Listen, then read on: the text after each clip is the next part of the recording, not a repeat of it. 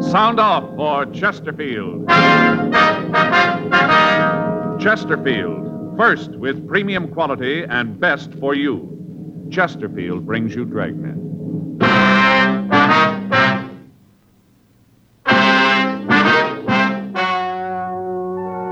Ladies and gentlemen, the story you are about to hear is true. The names have been changed to protect the innocent.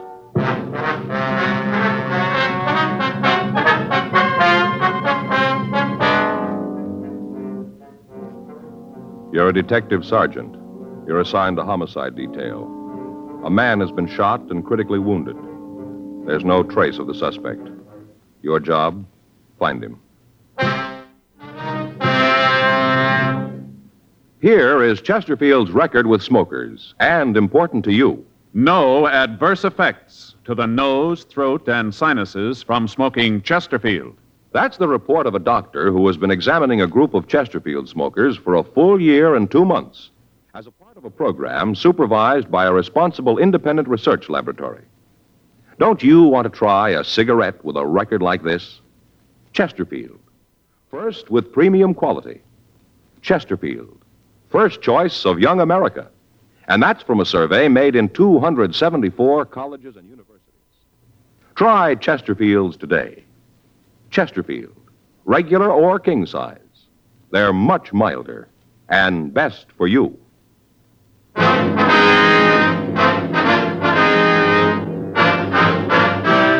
Dragnet, the documented drama of an actual crime.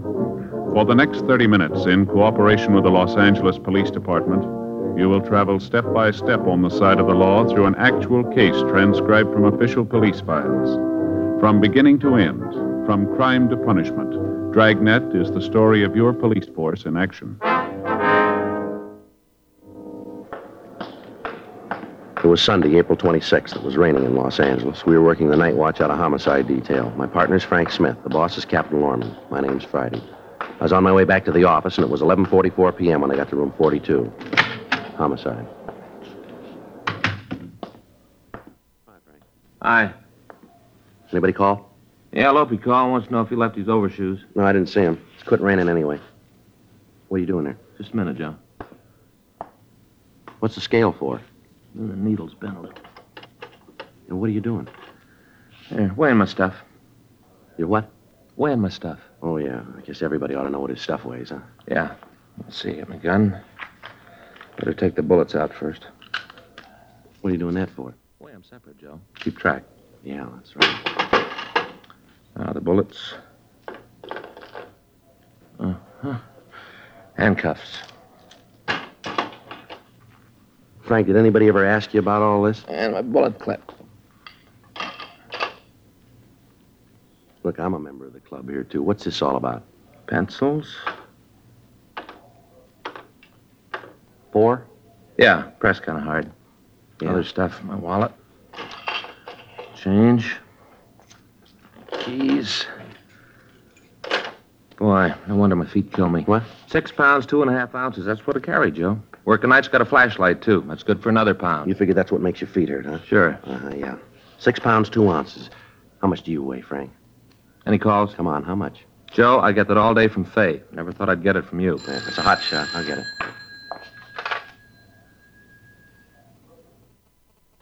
What do you got? Shooting on East Berendo. 11:45 p.m. We swung out of the city hall garage and headed south on Main Street. The streets were still wet after the rain. Code 3, red light and siren. And even with that, driving a fast car is no picnic. You can be wrong at every corner. Big buildings to block off the sound of your siren. Cars to shield the red light from oncoming motorists. It's no fun. There'd been a shooting and we had to get there. As Frank and I swung around the last streetcar on Main Street and picked up Berendo, we heard the police radio operator dispatching ambulance G13 to the address we were headed for. We didn't know what direction the ambulance would come from, so for the next few blocks we drove with added caution, knowing that our siren would keep us from hearing theirs. Five blocks ahead through the mist, we could see the red lights of a police car parked at the curb. A radio car in the area had gotten the call and answered it immediately. It was 11:52 p.m. when we pulled up in front of 1981 East Berendo. The large house was dark. Two neighborhood women stood in the driveway and directed us to the back of the house where we found the officers from Unit 1A6. We checked with them and got the information that they'd come up with. They suggested that they canvass the immediate area for any information on the assailant. Frank and I went in through the back door of the house. The victim lay on the floor. He was unconscious and bleeding profusely. His head was held in the lap of another man. Are you the doctor? No, sir, we're police officers. The ambulance is on the way here. If I could just stop the bleeding, it's his chest. Do you know who did this? No, Has he been conscious at all since you've been here? just for a second. Did he say anything? Well, I heard the shot and came right over. He was laying here on the floor, right here. Poor guy. Yes, sir. Did he say anything? Help me. That's all they said. Help me. I didn't know what to do. I got this towel from the sink and tried to stop the bleeding. This and my handkerchief, that's all I had. Can't do much, but I had to try. I had to keep pressing. That's all I could think of. Keep pressing. Try to stop it. Yes, sir. Do you feel all right, sir? Oh, yes, yes, I'm all right. Got to help him. Here, let me get in there and take care of that. All right, come on, sir. Get under. Okay, got it, Joe. All right. Now, come on, sir. Get up. That's all right. You'll handle this. The excitement. Can't seem to get my breath. Something we can get for you? No, I'll be all right. I think I'll get a drink of water. I'd rather you wouldn't touch that glass, sir. Oh, yeah, fingerprints. Well, I can wait. Oh, say, I did touch that towel. Hope it didn't hurt anything. Didn't mean to. No, sir, I don't think so. What's your name? Paul West. I live right next door, right across the driveway, Gray House. Wonder if you could tell us what happened. Sure, I want to help all I can. I live right next door, and I was the first one here. Anything I can do, I want to help. Yes, sir. I've known Charlie for, oh, I guess it's maybe 40 years. Long time. Charlie, that's the man's name here. Yes, Charles Stahl. How you doing, Frank? That's pretty bad. Would you tell us what happened here? Well, it was right after Charlie left my place. That's when I heard the noise. What noise, West? I was out on my porch putting out the cans, getting the boxer ready, when I heard the noise.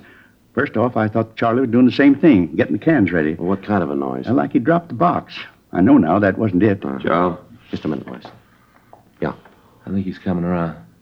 Is he coming to? You going to say anything? Who shot All him? right, just a minute. What's his name again? Stall. Mr. Stahl. Mr. Stahl. Maybe he'll talk to me. He knows me. We're friends. Let me talk no, to him. wait right there, will you, West? I just wanted to help. All right, stay right there. Mr. Stahl, we want to help you. Can you tell us who shot you? Hey, what you saying? Is he giving you the All right, name? hold it, West. Just a minute. How about it, Frank?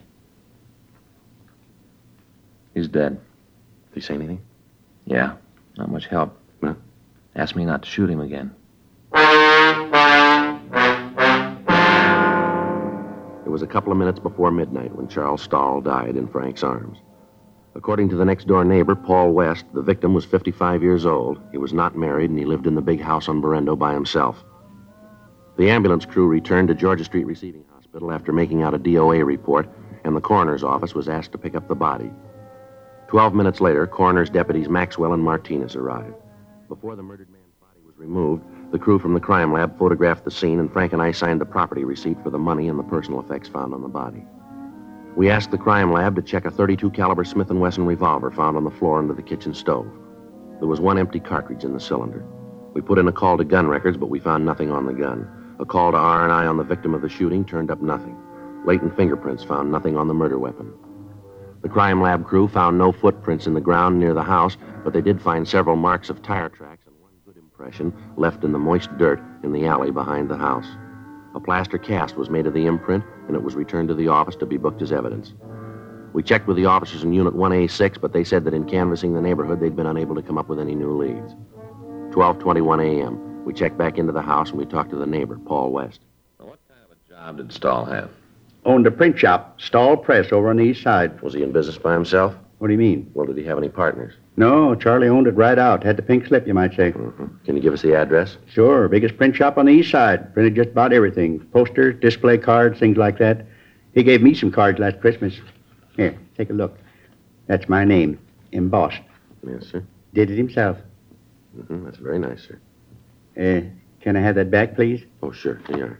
Embossed. Anybody in the shop with him? Any employees? Well, there's the Becker kids, Pete and Alvin. They work in the shop, do they? Yeah, I've been with him, I guess it's been about five years. How's he get along with them, would you know? Fine. I never heard about any trouble. I've been kind of friends with the family. Charlie was pretty fond of him. Did he have any personal enemies, maybe because of the business? No, not that I know of. How long did you say you've known Stahl? Been about 40 years. We grew up together. I see. His father and mine built these houses at the same time. Charlie and I went to school together, belonged to the same clubs.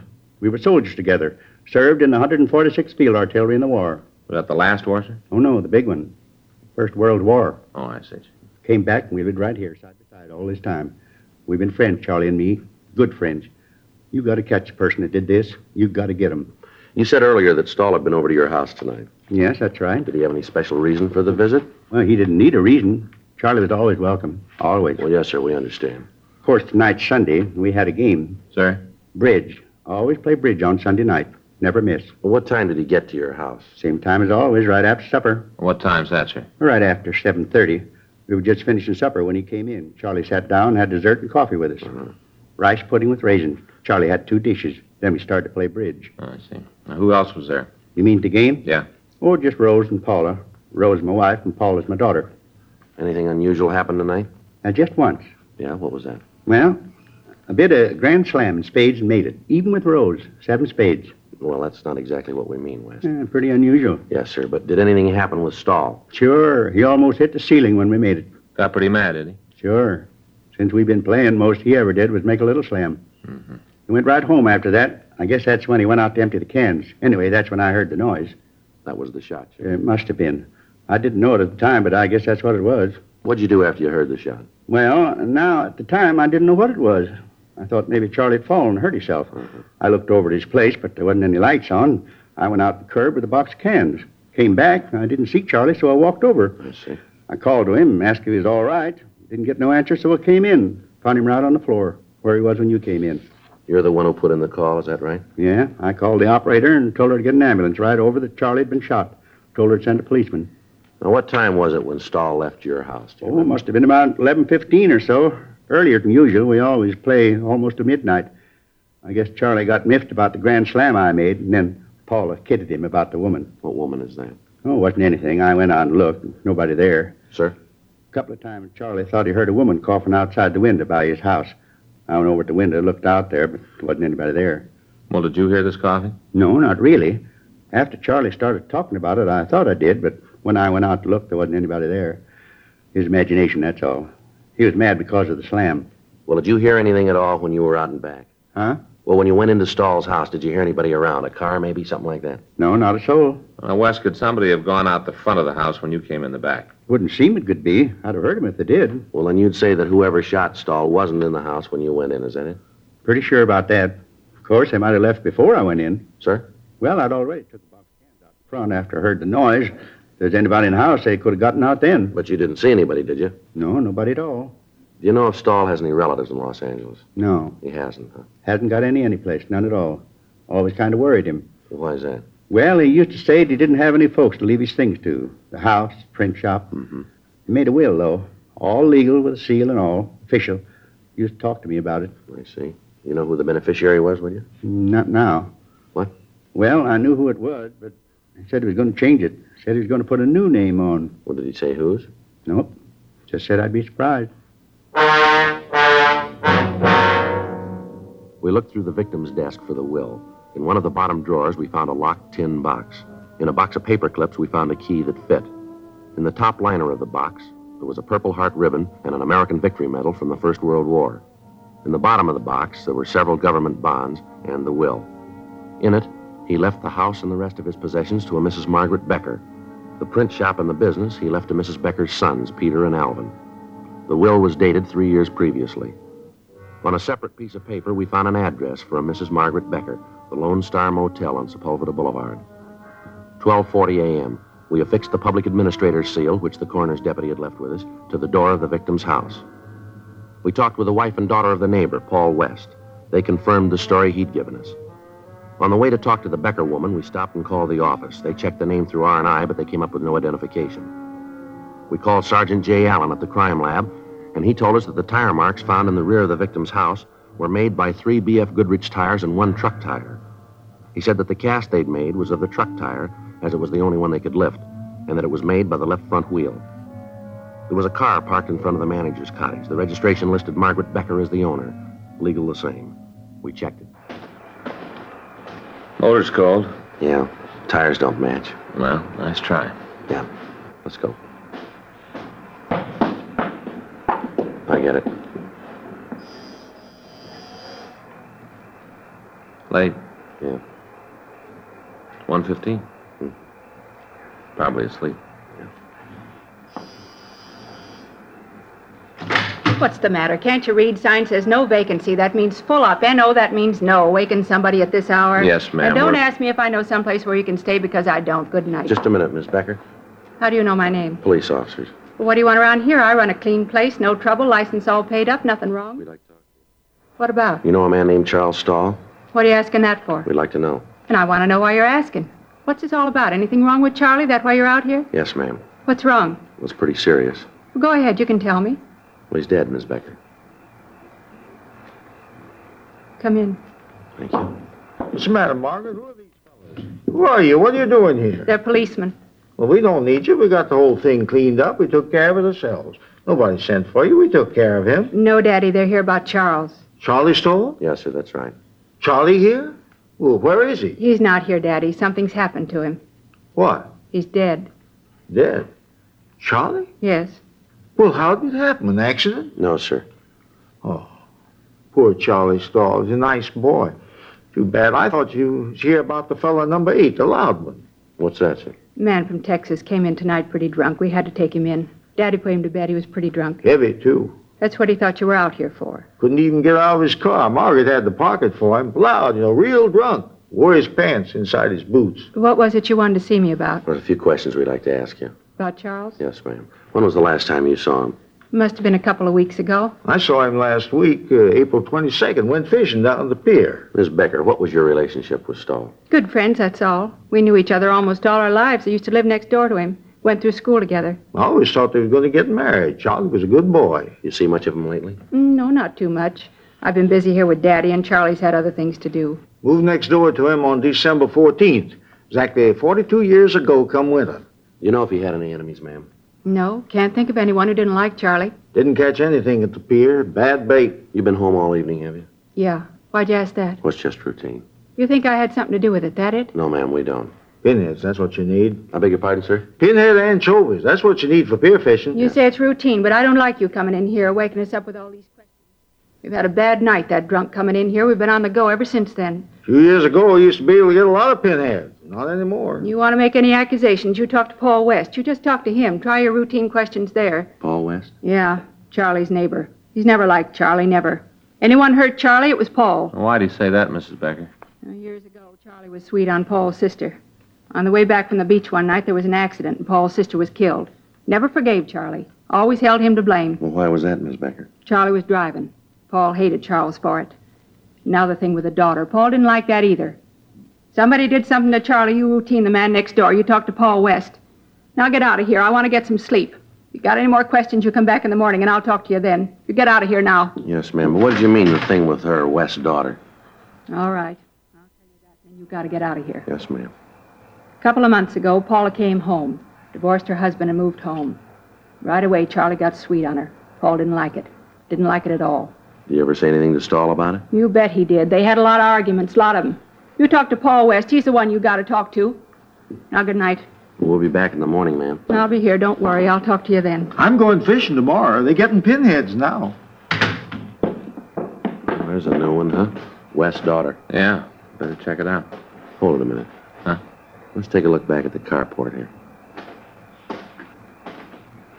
There it is, a Texas license plate. Yeah. I'll check the motor. How about it? Radiator's warm. How about the wheels? Three Goodrich tires and a truck tire.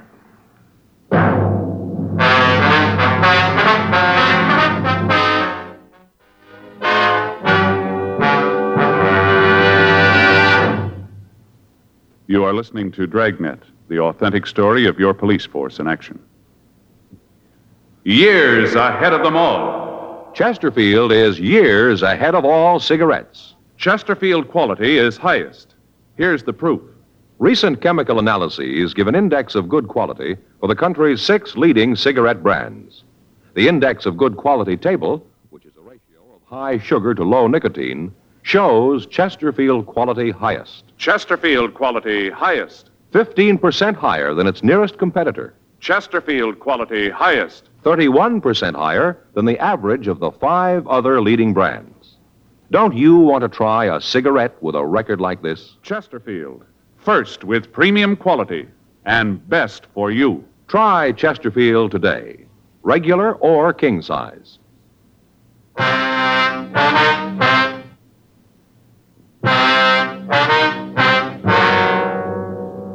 The information we'd gotten from the crime lab gave us the make of the tires that had left the imprints in back of the victim's house. Three of the tires had been identified as being of Goodrich make. The fourth was a truck tire. The car we'd found in the carport of cabin number eight had tires that matched the description. 1:26 a.m. We went back to talk to Margaret Becker. I'd like to know just what this is all about. Why you're snooping around asking questions. Now, why don't you come right on out with it? Come on, you think I had something to do with Charlie being dead, isn't that it? No, ma'am, we told you before. This is just a routine investigation. We're trying to get the facts here. You still haven't told us about Charlie. Was he killed? Yes, ma'am. You think I did it. We didn't say that. Not in so many words you didn't, but that's what you meant. You found the will. That's what made you think it was me, isn't that it? You knew about the will, didn't you? Certainly I knew about it. Charles told me when he had it drawn up.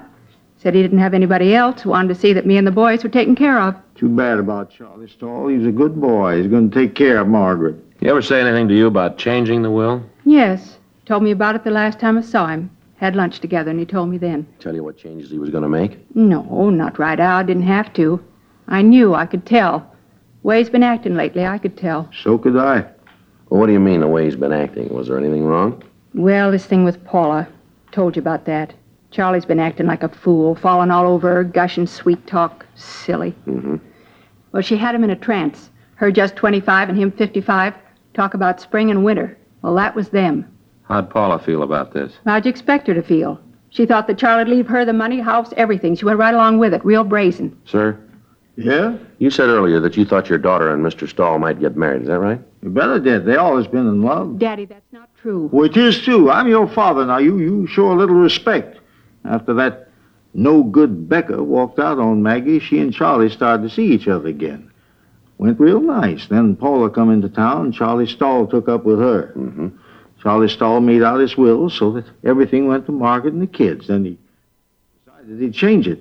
You knew about the will, too. huh? Sure, I was a friend of Charlie's. We used to go fishing all the time, talk about things. I told him that he was wrong to even think of changing his will. Uh, I told him that it was wrong.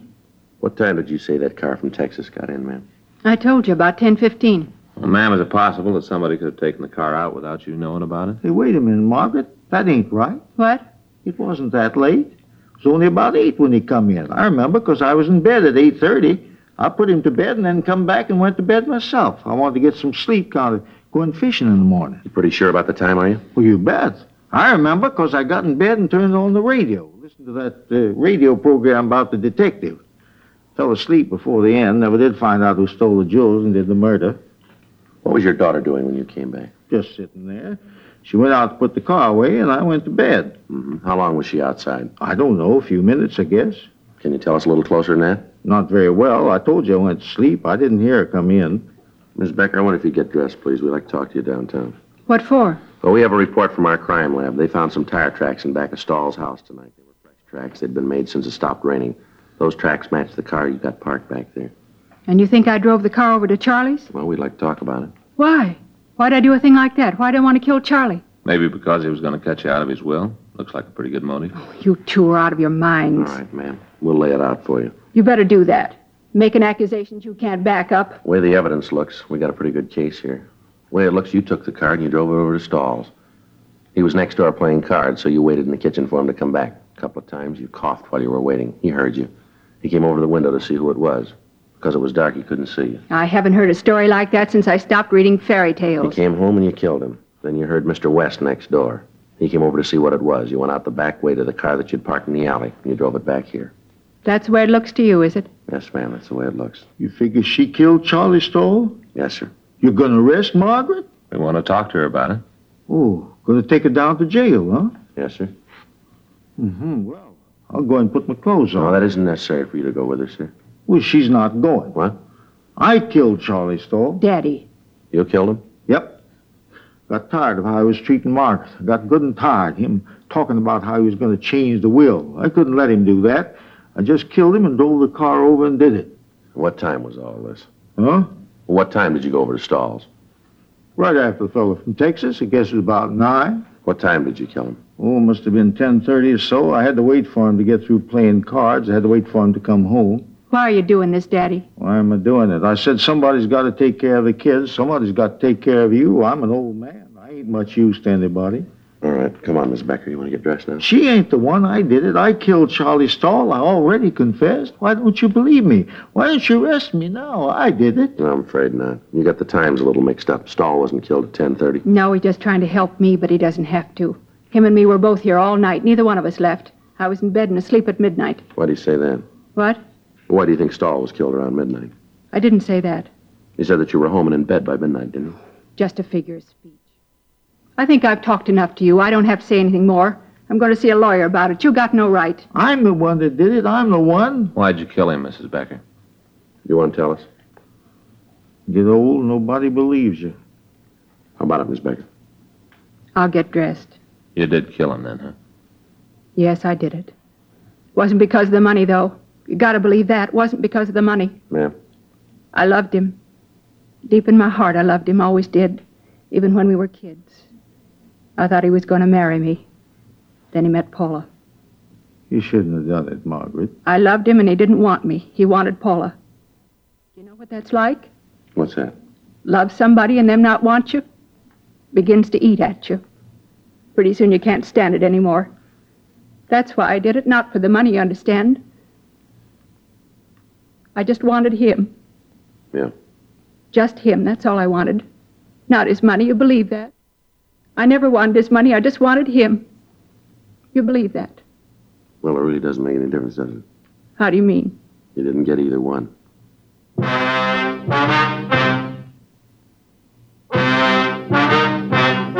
The story you have just heard is true. The names were changed to protect the innocent. On August 6th, trial was held in Department 89, Superior Court of the State of California, in and for the County of Los Angeles. In a moment, the results of that trial. Now, here is our star, Jack Webb. Thank you, George Fenneman. Friends, all of us on Dragnet are proud to be associated with Chesterfield because, believe me, Chesterfield is years ahead of all cigarettes. You just can't beat a cigarette that was good to begin with and keeps getting better all the time. But of course, you can't find out how much you'll like 'em till you try 'em. So that's what we'd like you to do. Get a carton of Chesterfields, regular or king size. That's all it takes. I know you'll agree that Chesterfield is best for you.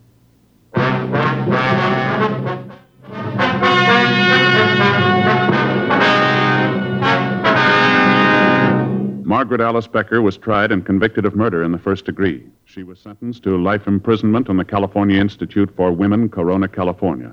Further investigation proved that the suspect's father, John Samuel Woodbridge, was not implicated in the murder. He was not held.